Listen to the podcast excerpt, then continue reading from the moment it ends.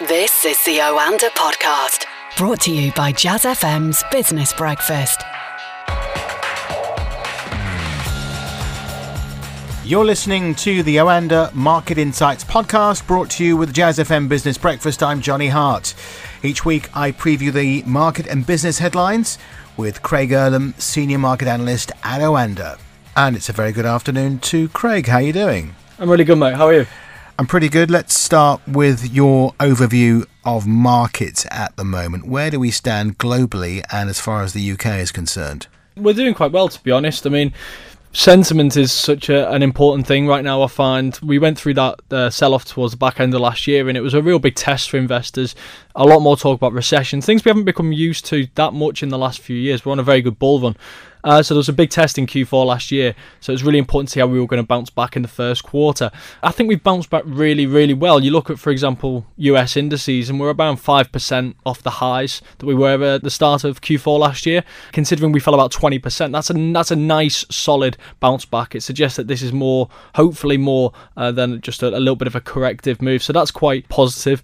We are seeing positive developments uh, materialize, which we'll touch partially on throughout this podcast. Things like trade, things like um, central banks becoming less hawkish. I think that's quite encouraging. That's quite supportive as well. And even when you look at things like oil markets, right? We've this positive risk appetite has spurred them off the lows. And I know that's not ideal for the consumer, but really there is always a, a, a level of, of, of oil where it's both positive for the producers but also positive for the consumers, and we're kind of moving back towards those levels. So overall, I think markets are relatively healthy right now. I think there's some maybe some anxious times ahead, and I do think there's plenty of risk factors still around. But I think we're in a much healthier position than we were even a few weeks ago. You mentioned central banks, and uh, we've got some interesting minutes. Well, interesting-ish minutes coming up. I think use that term lightly. Yeah, probably the Fed minutes a bit uh, more interesting than the uh, ECB, but uh, both uh, sets are likely to be much more dovish than in previous months. And I think that's the important thing here. No one's sitting down with a, a, a, fine comb going through these minutes. At least most people aren't, right? We're looking for what are the key themes in it, and they're probably going to confirm what we saw in the press conferences, etc., that followed, and the statements that followed the actual meetings themselves. Taking the US one as a prime example, there was it was noticeably more dovish from the statement and from the chair, uh, Jay Powell. Uh, and I think that's going to be a common theme across major central banks, at least for the first half of this year and slowly but surely they are re- revising down their both economic forecast but also their rate hike forecast as well and that's brought some calm back to the market and I expect the minutes to really reiterate that. Now with Brexit uh, Groundhog Day continuing Craig some missed the spectre of Germany narrowly uh, avoiding recession I was thinking, with that a possibility going forward, surely that's going to put a bit more pressure on Angela Merkel, the Italians, the French, to sort out a deal uh, with the UK because that surely would tip the German and the EU economy into recession if there isn't a deal it is borderline right now where we are standing with these economies, and I think there's numerous headwinds this year. The slowdown in China has really negatively impacted the European economy. There is more temporary factors as well, which we've touched on before. Things like the car manufacturing production has really hit Germany and, and Italy as well. That's to do with um, emission testing, which has caused uh, backlogs. So that's having an economic impact. But I do think they are going to be looking at these Brexit talks, saying this is a major risk and it's coming at possibly the worst time. So yeah, there is pressure from both sides politically to get a deal. Good for the UK, perhaps? It could be viewed as good for the UK, and we can never underestimate the impact of politics on decision making, even if it's not always in the best interests of the longer term prospects. Because you always think with these things, Merkel uh, et al. are going to look at the European project and always prioritise that first, and I think they always will but domestic politics will always play a role. We just have to look at that uh, BBC program on the European Union, that three-part special, and it really. I, I was watching the. I've watched the first two episodes now, and it is fascinating to see.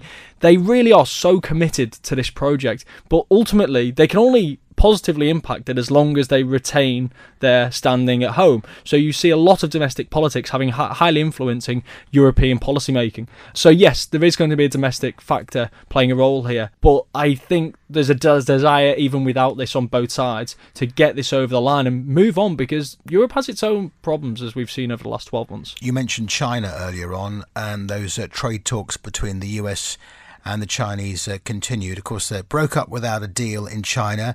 They now moved back to the United States. I don't quite understand this uh, to and fro between the United States and China. Why can't they just have it in one place?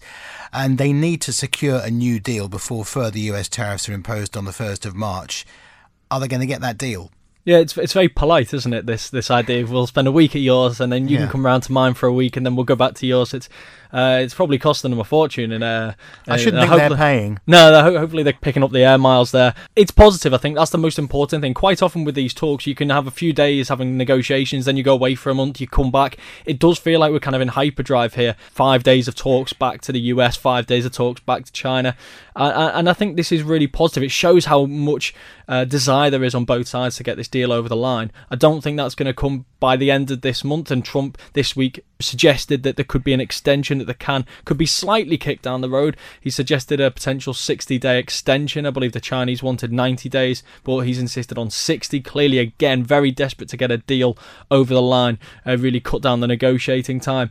So I think there is a lot to feel optimistic about because this is effectively 60 days without any new tariffs, which is positive for the markets. The, it's been a major headwind for the markets, this trade uh, scuffle, uh, as you could probably suggest it is. Uh, and I think we are working towards a solution that is going to arrive. We're just going to have to wait a little bit of time for it.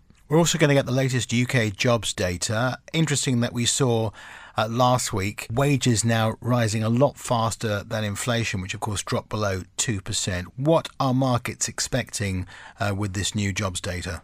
Yeah, wages are expected to continue to pick up, so around three and a half percent earnings growth and unemployment's remaining at four percent. It's it's amazing to think that the economy is actually, when you look at the labour market, is doing so well at a time when we're not just looking at domestic issues. When I mean, you look at, the, for example, you said the GDP data last week. We saw business investment down, I think, four point seven percent.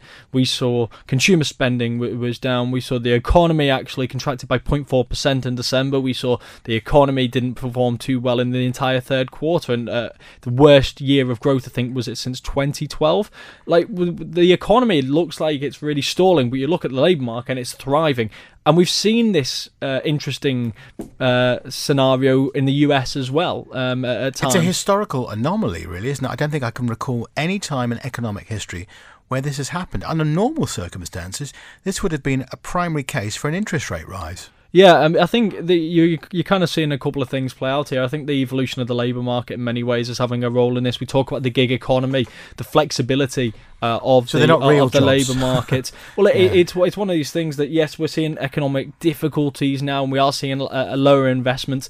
Mm. And at the moment, that's okay for jobs. We're not necessarily seeing these people let go. Or what that would suggest to me, if this is what this is, this is a structural change in the labour market, is that if we do tip into recession, that unemployment figure will rise and rapidly because it's easy to lay these people off because of the flexibility that exists, which is helping it for now. But when when you do hit rough times, then it's that much easier. But I think think these numbers are generally positive because what they suggest to me, and I think this is the most important thing, is when you're going through a difficult time like this and you've got a flexible labour market that allows you to go through this time without causing too much carnage and essentially exacerbating the issue because if you can imagine unemployment now rising to 4.55% in response to these near-term headwinds then all of a sudden you start this negative loop where negativity begets negativity and economic yeah. slowdown turns into a recession and if we can just, uh, this flexibility allows us to go through this minor storm and we get this Brexit deal uh, in March and we move into the transition and we avoid this, and then we maybe get that economic stimulus from the backlog of investment and consumer spending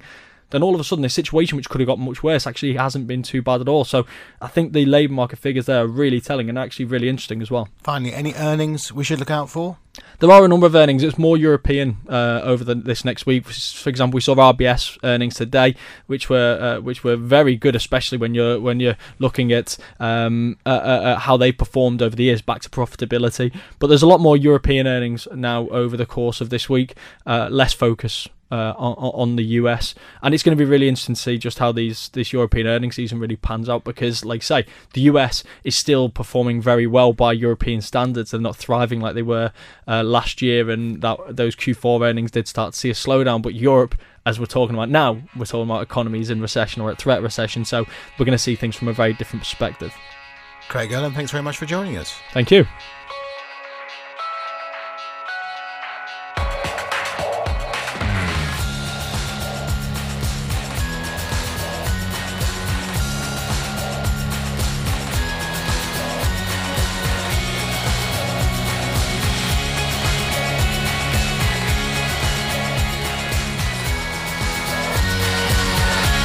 That was the Oanda podcast from the team behind Jazz FM's Business Breakfast, a daily early morning 30 minute briefing for the day ahead. On air from 6 a.m. Listen to Jazz FM on DAB, online, or just ask Alexa.